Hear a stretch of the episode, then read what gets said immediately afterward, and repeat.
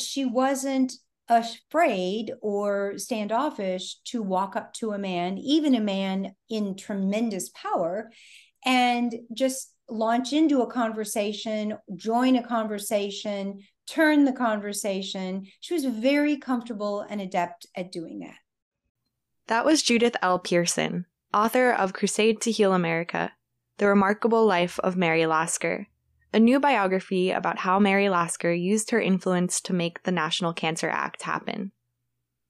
In this conversation, Pearson delves deep into Lasker's role as the catalytic agent who worked behind the scenes through proxies to accomplish the goal of curing cancer. Pearson's book was published September nineteenth by Mayo Clinic Press. A transcript of this conversation and an excerpt from Crusade to Heal America appear on Cancer History Project dot com. Your interest in Mary Lasker began with your previous book, um, From Shadows to Life. Um, you know, how did this lead you to Mary's story? Well, you know, whenever you read that an ordinary citizen is able to strong arm a president into doing something, that's kind of a boss babe I want to know. And um, I truly had...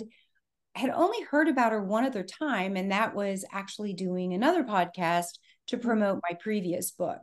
And he talked about, or the uh, the uh, host of that podcast talked about her a little bit as well. And it, that was a series, and so he talked about her in in one of the series. And so I thought, yeah, this is this is someone I want to know more about. And as a cancer survivor myself, I'm always really interested in how my life was saved, basically.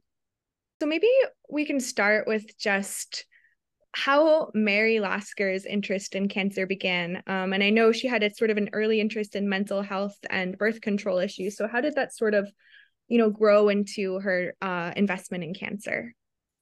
The cancer interest actually started when she was a child. Her She grew up in rural Wisconsin, or in a small Wisconsin town. Her father was a successful and wealthy banker in Watertown, and her mother was an Irish immigrant who Mary really um, adored. She adored both of her parents, but her mother really sort of set the bar. Mm-hmm. Uh, Sarah was her name, was very keen on making sure that Mary and her younger sister were educated. Uh, she inspired in them a civic duty, a love for beauty, and that transcends into not only Mary's interest in art, but also in beautification of the world around her. And, and, and she was just a highly passionate individual. So when Mary was about five, Sarah took her to visit the family laundress, who had just had... the story doesn't tell whether it's a single or a double mastectomy, but in any event, as they're walking to this little house, Sarah says to Mary that this woman's breasts had been removed. And Mary looks at her and says, "You mean cut off?" And Sarah confirmed that that was indeed what she meant.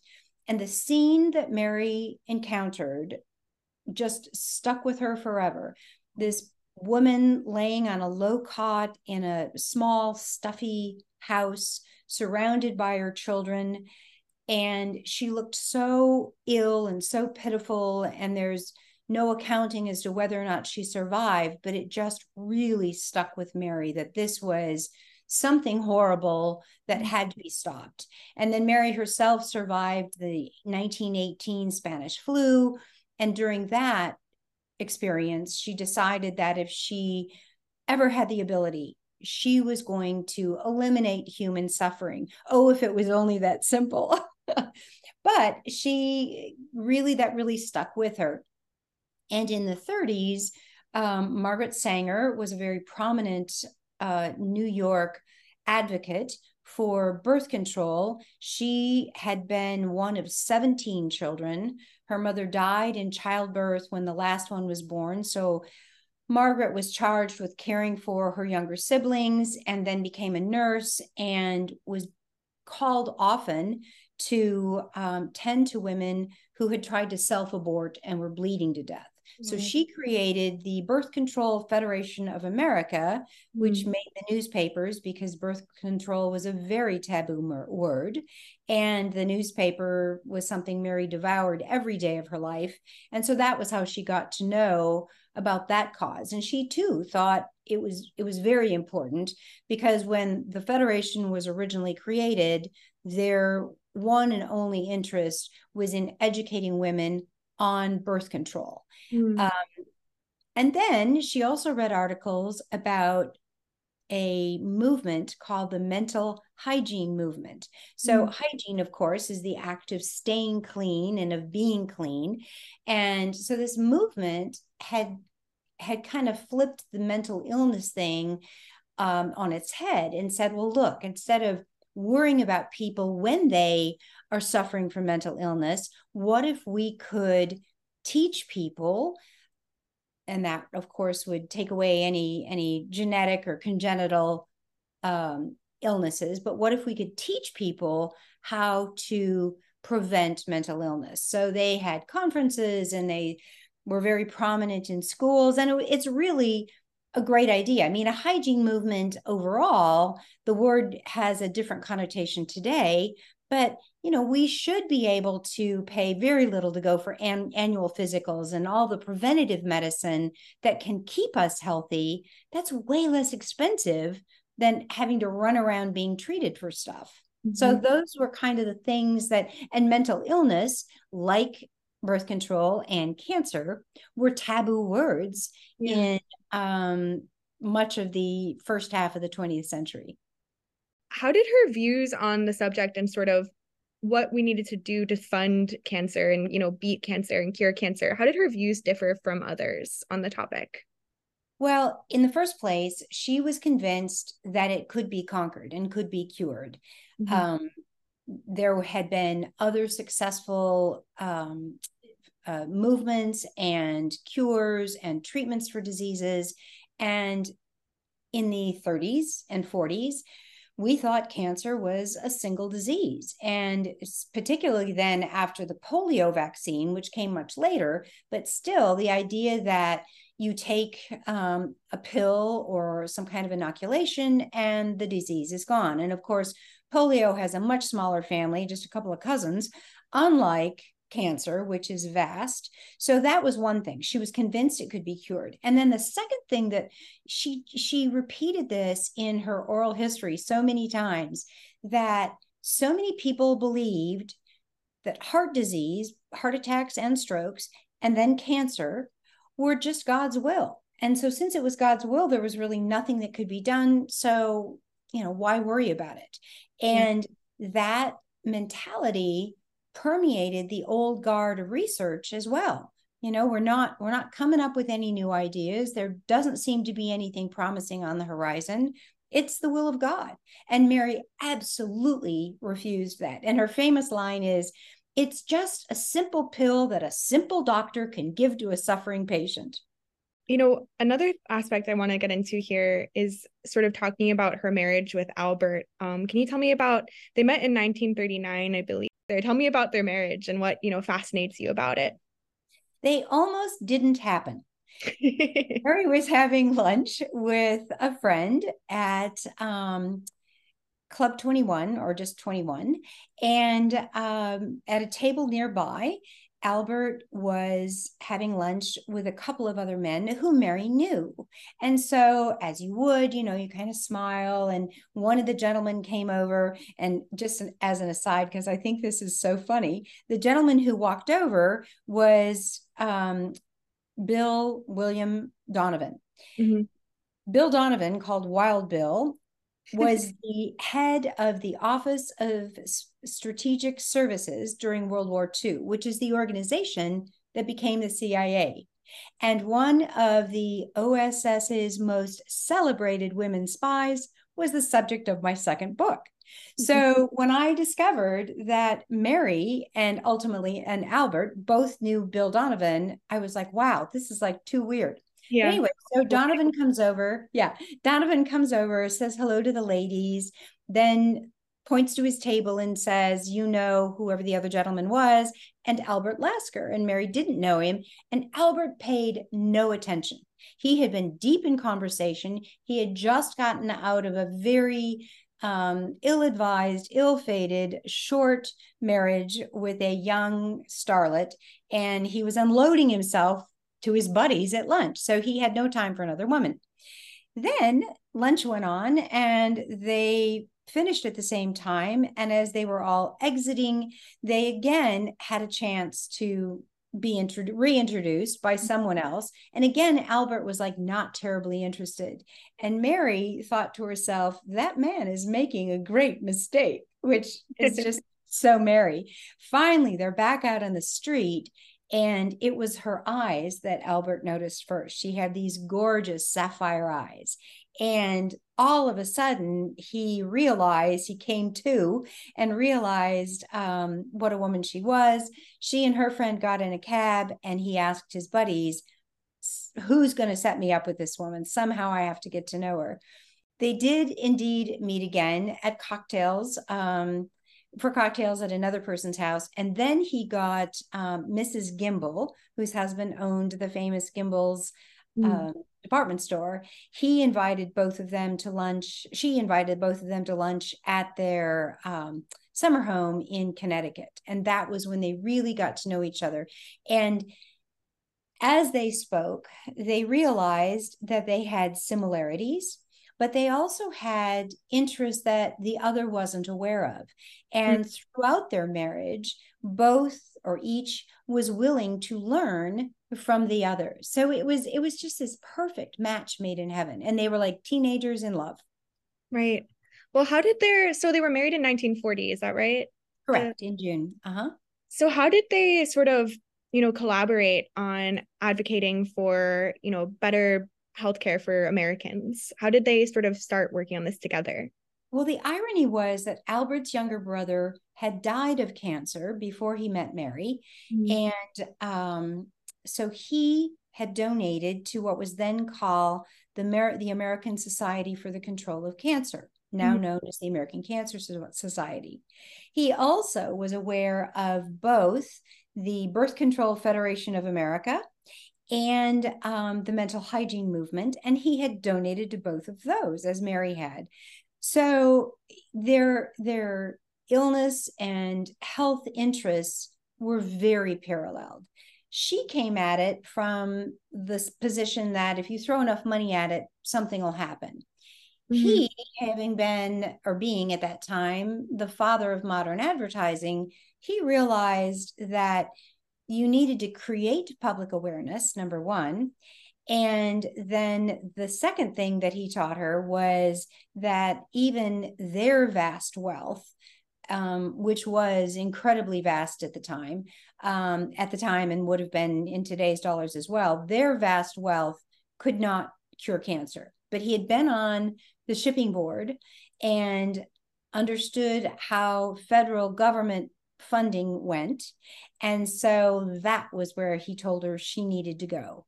Mm-hmm. So they, interestingly enough, went to some congressional hearings on American health that were occurring early on in our involvement in World War Two. And what they learned was that forty percent of all of the enlistees, because a lot of men flew to enlist after Pearl Harbor, forty percent of them were turned away for really not very serious health issues. And they realized that Americans' health just wasn't a priority and that needed a change. So there was, so then they started looking for, okay, who's researching cancer and heart disease, because those two diseases connected were killing seventy-five percent of the population. So they went to um, first the Roosevelt Institute, now Roosevelt University, and spoke with a director who said, we really aren't working on cancer research. And when they asked him why, he said what I had said earlier, there just weren't any great ideas. And then Mary individually with a friend went to the American Society for the Control of Cancer to ask the same question and heard the same response. Mm-hmm. Um, they were they were happy to take her five thousand dollars or five thousand dollars donation, which today is more akin to nearing one hundred thousand dollars, wow. you know, no small potatoes. Sure. But they just, as Mary put it, they weren't interested in curing cancer. They were just interested in controlling it. Mm-hmm. She and Albert staged a coup, renamed the society the American Society, the American Cancer Society, started a fundraising campaign that year, sort of overtook the fundraising campaign that year, and absolutely quintupled its previous intake. At the same time, they agreed that there must be some answers for cancer. And mm-hmm. Albert said he was looking for research bargains. So they started the Albert and Mary Lasker Foundation, which is still very much in existence today. And in fact, I'll be at the luncheon in New York um, at the end of September. They began by giving one thousand dollars prizes, not grants, but prizes, to researchers who had promising research projects. Um, at the luncheon at the end of September, they'll be doing the same thing, but to the tune of two hundred fifty thousand dollars. And many of the awardees have gone on to become Nobel Prize winners as well. So it's really called the American Nobels. And then Albert passed away in the early fifties of cancer. Is that is that right? He did, sadly. And um it was pretty much the status quo at the time. It's not even in any of the research that I saw clearly identified. It's called abdominal cancer and intestinal cancer and a malignancy in his abdomen. It was most probably colon cancer. Um, when it it was it was um, treated and he was pronounced having been cured, because that's what they called it, in nineteen fifty. And then it returned, and further investigations showed that it had gone to his lymph nodes, which is why I think it was probably colon cancer. Yeah. And like um, most patients at the time, or many patients at the time, he was not told that he had cancer. The medical feeling was that since there was nothing that could be done, too many patients would just throw up their hands and give up the ghost and die. And so they figured, using other euphemisms like, oh, you have a malignancy, or you have um, a, an illness in your abdomen, but they were giving him medications that mm-hmm. were going to control it. And he really never left the hospital. And what effect did that have on Mary?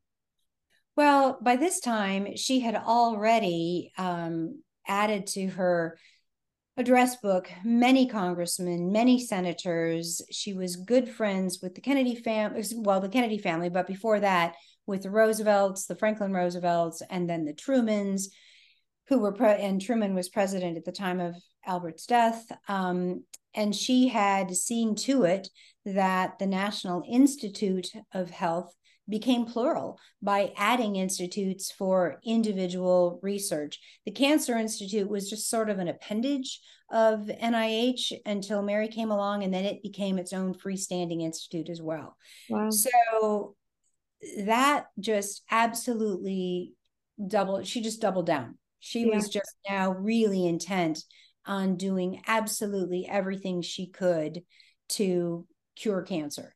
And, you know, although she continued her active social life and her visits to France and Italy every summer, with Albert gone, she had more time, quite frankly. And so she woke up reading uh, newspapers and pamphlets and congressional um, transcripts and research papers, and she went to bed doing the same. Wow.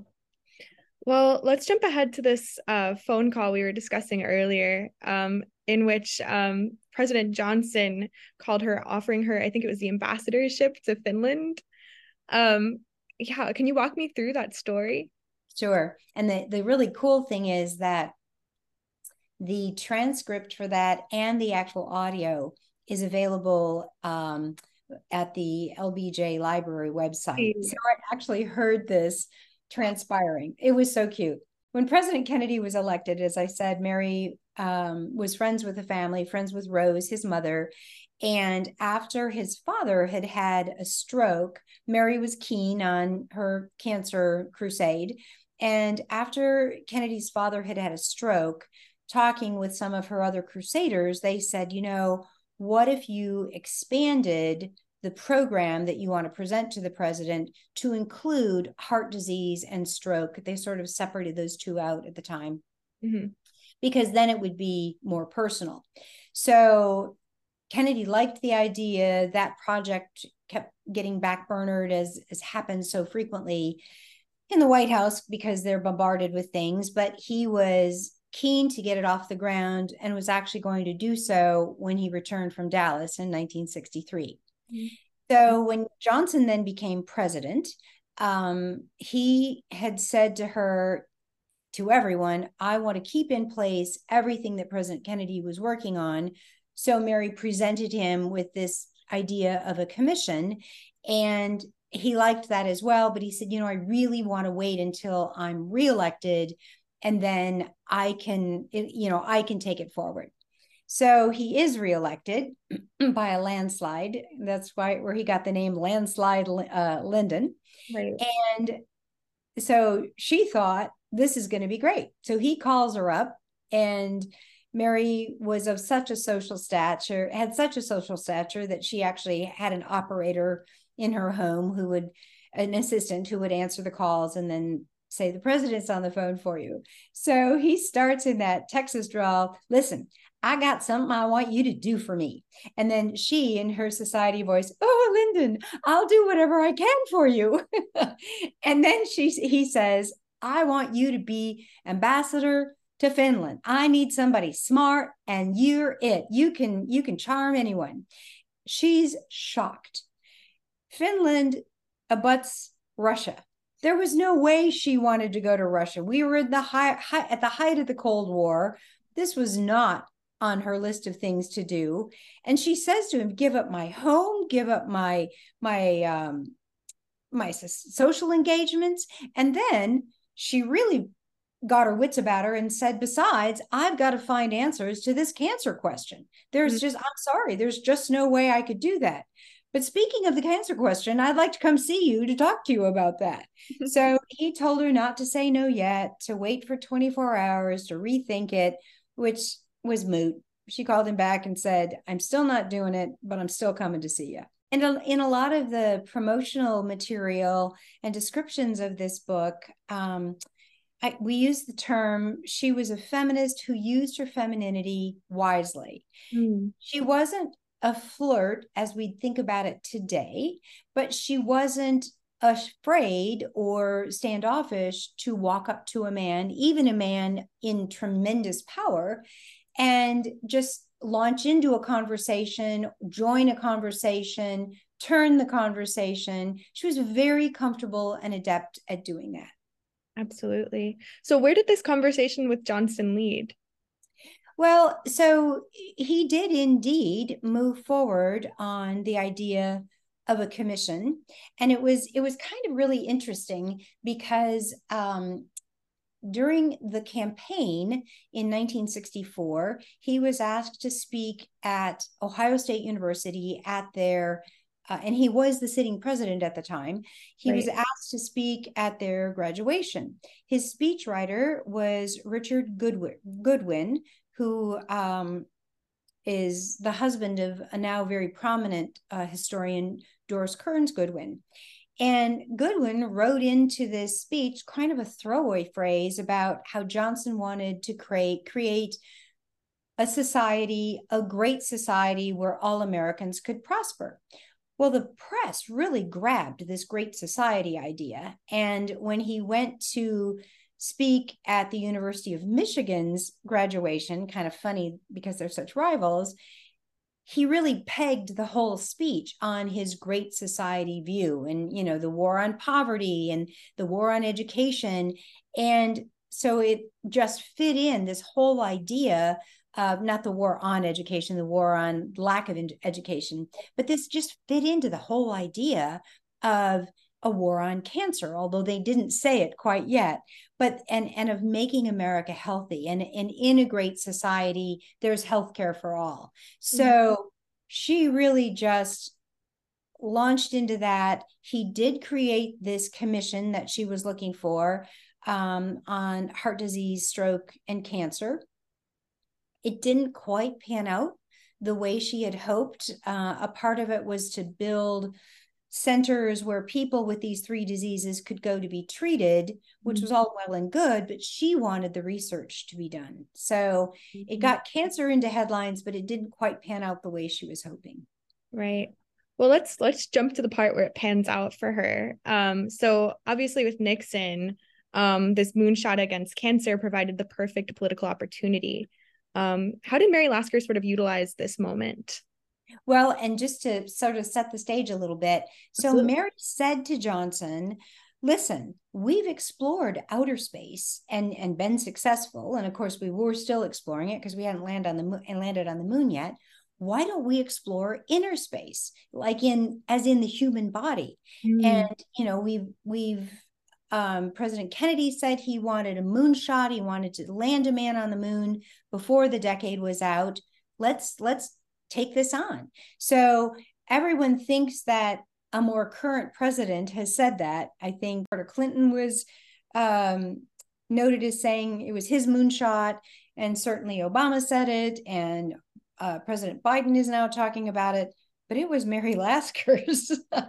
So Nixon was elected in nineteen sixty-eight, and um, when he was inaugurated in sixty-nine, he wanted to make good on Kennedy's promise of landing a man on the moon, which America did successfully in July of sixty-nine. And that got Mary to thinking about how that success came together. It was a government agency that was solely responsible for aeronautics. It was NASA. They weren't part of the Air Force. They weren't part of anything. They were their own thing.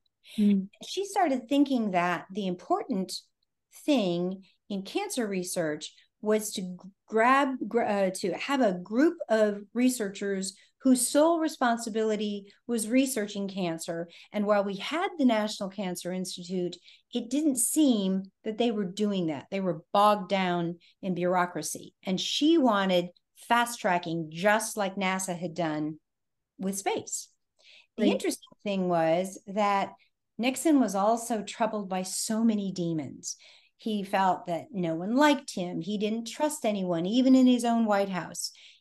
And the most terrifying thing of all was having to face another Kennedy on a ballot. Mm-hmm. Good news for Nixon in nineteen sixty-nine was that just before we landed on the moon, Ted Kennedy um, was involved in the Chappaquiddick incident. Mm-hmm. So when nineteen seventy dawned, Kennedy wanted redemption. The president was already worried about re-election. All Mary wanted was a cure for cancer. Mm-hmm. And the three quests converged amid much political um, intrigue and backroom dealings, and it was absolutely wonderful. Mary was actually invited to the Nixon White House um, to view an exhibit by Andrew Wyeth, the American painter. And by that time, Mary had realized the importance of marshaling people from both sides of the aisle. I mean, let's face it, everybody gets cancer. It doesn't matter. Cancer doesn't care whether you're Republican or Democrat, rich or poor, young or old, famous or not. If you're going to get cancer, you're going to get cancer. And so there was no point in, and she kind of used that strategy with all of her lobbying. It, it was no point in alienating one side against the other. Bring them all in and let's get the job done. So she wisely enlisted the help with a very prominent fellow New Yorker called Elmer Bobst, who Nixon considered his second father. Mm-hmm. And Bobst was instrumental in the entire quest for for a cure for cancer, her entire crusade. And when mentioned, when Mary mentioned um, her interest in curing cancer, Nixon said, "Oh yeah, Elmer mentioned that to me too. I had a birthday party for him last month, and he mentioned that to me too." Other than that one occasion, she never spoke to him about this again. She had her emissaries um, and proxies do it for her. But she was very communicative with Ted Kennedy. And in fact, he told this famous story when um, he first entered the Senate. Um, and President Kennedy said to him, um, you know, if you want to know what's going on in medical research or really anywhere outside of Washington and maybe somewhat inside of Washington, you better get to know Mary Lasker pretty well. And Ted Kennedy took that as a as a thing to do, particularly because she, again, she was such good friends with his mother. Mm-hmm. So I really, I researched to understand how bills are brought before each body of Congress, how they pass Congress, um, how the, each body, how then the whole Congress has to pass them, how things are funded, which is very different than simply being approved. So each body of Congress has committees, each committee has subcommittees, and Ted Kennedy was the chair of the very important health subcommittee in Congress. And that he really wanted to be um, in a different committee. And he was disappointed that he, he didn't get that. And at the end of the day, it was, um, it was the perfect place for him to really do more. I mean, he might have aggrandized his, his um, C V, his um, resume, if he'd been the, held the other Uh, position, but he changed lives being the health of the Senate committee, or changed lives by being chairman of the Health Senate committee. So they held hearings, they came up with a bill, and um, the bill and the bill was to simply create a commission to study what could best be done to cure cancer. The bill passed, and they were often running into um, Congress or in, yeah, into the House, and the House passed the bill and it looked great. Unfortunately, the person who was going to be the most help um, was not reelected. And so they had to scramble a little bit. Then in the following year, in nineteen seventy-one, when Kennedy was able to get this, this bill passed, Um, when it came time for the, there were there were some grumblers in the Senate, but when it came time for the Congress, that was when the gloves came off and the fight really was on. Wow. And um, the the bargaining and the wrangling and the the whole thing just was absolutely astounding, that these kinds of things, you know, we wonder today what holds up bills. This was long before they ever did all the pork barreling that they do now on bills, where piling on all these other things. This was just simply trying to get agreement. And the biggest stickling point was this independent NASA-like organization that Mary and the commission that she helped create felt would really make things move faster without the bureaucracy. And the telling point, this is pretty funny, in one of the hearings, there were, so picture, you know, the hearing room, you've seen them on T V. So mm-hmm. There were the important congressmen, this was in the House, congressmen sitting up at the table, asking the questions. And then directly in front of them was a table with three microphones. It was the head of National Institutes of Health, um, and a couple of other people that were important, but not the head of the National Cancer Institute, the instructor or the director of the National Cancer Institute. He was sitting behind in a chair. Mm-hmm. And there was a doctor being questioned at the time. And when the congressman said, "So that fellow behind you the other day, he said something important. Do you believe what he said?" And the doctor being questioned said, "This is the point. The fellow sitting behind me, whose name you can't remember, he should be sitting at this table. He should be leading the research." And that was why, because there was so much bureaucracy, why they felt it should be an independent agency. So let's let's talk about the passing of, you know, the National Cancer Act. Um, What was Mary thinking and feeling when this happened? I imagine she must have felt amazing. You know, she was she was interesting in that it, it wasn't necessarily her way or the highway, but a little bit it was, because but not for self-aggrandizement. She wasn't doing any of this for the attention, nor was it for the money. She had oodles of her own money. That was why she always stayed in the background. She called herself a catalytic agent. She just wanted to light the fire and then wanted everybody else, you know, to go to work to make it happen. And she right. would give them whatever resources were necessary, including some of her own money, to make sure that the right congressmen and senators held positions in the right, you know, got reelected or got elected and then went into the appropriate committees. But anyway, so at the end of the day, um, the National Cancer Act saw to it that National Cancer Institute stayed within N I H, but that the director reported directly to the president, that there was a council that um, had to be made up of at least a third lay people. It couldn't be all scientists and doctors because the lay people bring a different vision um, right. to everything. Um, she made, so that existed. Um, they also made sure to give, to put in ample money, historic levels of money, one point eight billion dollars, which in today's money is over eleven billion. Mm-hmm. And that was, I mean, at the end of the day, it's the money that's going to carry the, this thing over the over the goal line. So right. it wasn't exactly as she had hoped, but boy, the things that did happen really fast-tracked the research that that went on afterwards. Another thing I wanted to talk about um, was her interests outside of um, cancer. I know um, she was she was an art collector. Um, And I, I, I'm also curious about her interest in flowers as well, and beautification, if you could speak to any of that. Of course.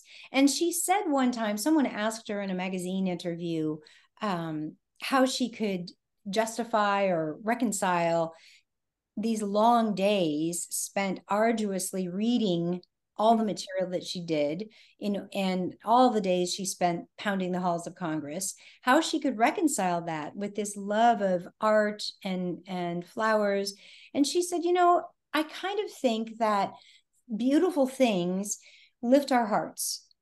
And no matter what you can afford, you should be able to at least see beautiful things, whether it's flowers outside or art in a museum. And so I know that at the end of the day, I can have those things. But apart from, you know, the perfect quotes, she got her love for flowers from her mother, who had created several parks in their little hometown Uh, of Watertown. And then after Mary's father died, her mother came to live with her in New York and proclaimed it the dirtiest city she'd ever seen. And Mary, one day driving down um, Park Avenue in her limousine, got to thinking there's this big space in between the two sides of the avenue. Why not fill that with flowers? So she donated, I don't know how many tulip bulbs, and then started donating. Um, she still owned, well, actually she didn't own, Albert had sold his big estate uh, north of Chicago mm-hmm. to the University of Chicago, and they were using it for horticultural ex- horticultural experiments. Mm-hmm. And she got them to work on a chrysanthemum that would bloom long after all the other blooms Um, had stopped, that could survive the cold a little bit better. So then she scattered those not only all over the country, but even made them available to other countries. She and her sister sent packets of seeds to Queen Elizabeth for her gardens. Then she took on um, she took on the U N Plaza and planted a series of cherry trees in front of it, dedicating them to Albert. And then um, she, in her, because she was such good friends with Lady Bird, who asked her, what projects do you think I should work on as, as First Lady? Mary said, well, beautification. You love flowers. I'll help you. So then the two of them went to work planting cherry trees, more cherry trees, and planting daffodils all over Washington, D C Wow. The art interest came from her major in college. She was an art history major. And her first job right out of college was uh, working in a gallery in New York, and then went to work in a second gallery owned by a man who ultimately became her first husband. Mm-hmm. And they would go on buying trips to Europe and save a few of the smaller paintings, but the bigger ones, the big masters, they would sell in the gallery. Mm-hmm. And um, then little by little, um, she divorced her first husband. He suffered from um, alcoholism, mm-hmm. and she just realized that she wouldn't survive if she stayed. So when she was single, she continued buying pieces she could afford. But then with Albert's money, the doors were opened, and Albert knew nothing about art. He had the same opinion that many people do, my own husband included, although he's changed his tune some, that you have to know things in order to appreciate art. And mm-hmm. she said, that's not true at all. You look at something, if it speaks to you, if you think it's pretty, then you should buy it. Mm-hmm. Otherwise, move on. Mm-hmm. And so there were some cute incidences that happened where they found things together and fell in love with them. And that, then there were other times where Mary bought pieces and Albert hated them. And he would put a note on the back that said, this is not to be part of the Albert Lasker collection. This is Mary's and I don't like it. But they, their art collection was one of the largest private collections in the country, probably even in the top twenty in the world. And oh. there are pieces scattered all over our country uh, on exhibit that um, we can go see as well. There's so many wonderful stories that you've told about Mary Lasker. I'm just wondering if there are any that in particular stand out to you as being just a favorite, you know, tale about her life or some anecdote about her that you'd really like to just share for the sake of the podcast. I think one of one of the most interesting things um, that I discovered, and it's so smart, and someday I hope I have the opportunity to use it, mm-hmm. it was her recipe for successful dinner parties. Mm-hmm. And I don't mean a recipe in the kitchen, and I don't mean success as in everyone has a good time. She only threw parties with a purpose. So she realized that at at a dinner table, and so imagine a very large space where you have maybe fifty people dining, uh, or forty-eight, because it needed to be divisible by four. So you set up tables of four, and at each table, there was a politician, a celebrity, a journalist, and a scientist. The politician was interested in the celebrity. The celebrity was interested in the journalist writing something glowing on the front page about him or her. The scientist wanted the politician's interest to fund whatever research they were working on. Mm-hmm. She repeated that over decades, and it never failed in getting the right people together. That's it was hilarious. Not to mention, wouldn't you love to have been like a fly on the wall listening to these yeah. conversations? Because she had she had Jennifer Jones, she had um, oh any number of celebrities at the table, and lots of politicians, and then these you know kind of bespectacled scientists, and she'd always instruct them and say, okay, these people don't know anything about what you're doing. Just tell them how you're going to cure cancer. Wow, that's fantastic. So just wrapping up here, is there anything I missed, anything else you'd really like to share? My favorite quote um, comes from the cultural anthropologist Margaret Mead, who said, "Never doubt that a small group of thoughtful, committed citizens can change the world. Indeed, it is the only thing that ever has." And that's true on all levels. We don't have to have Mary's level of, of money or her level of contacts. Um, you know, if, if some, if a cause speaks to you, jump on it, because every little candle that you light builds a bigger flame and a bigger fire. And if you can light fires under people, that's really exciting. Thank you for listening to the Cancer History Project podcast, a podcast of oral histories and interviews with the people who have shaped oncology as we know it. Our archives are available online for free at cancer history project dot com. You can also follow us on Twitter at CancerHistProj. The Cancer History Project is a collaborative historical resource operated by the Cancer Letter. This is an ongoing project and would not be possible without the input and materials provided by our editorial board, our contributors, and the support of our sponsors, including Cedars-Sinai, Roswell Park Comprehensive Cancer Center, M D Anderson Cancer Center, and many others. View a full list of our sponsors at cancer history project dot com slash sponsors. If your institution would like to participate in the Cancer History Project, email us at admin at cancer history project dot com.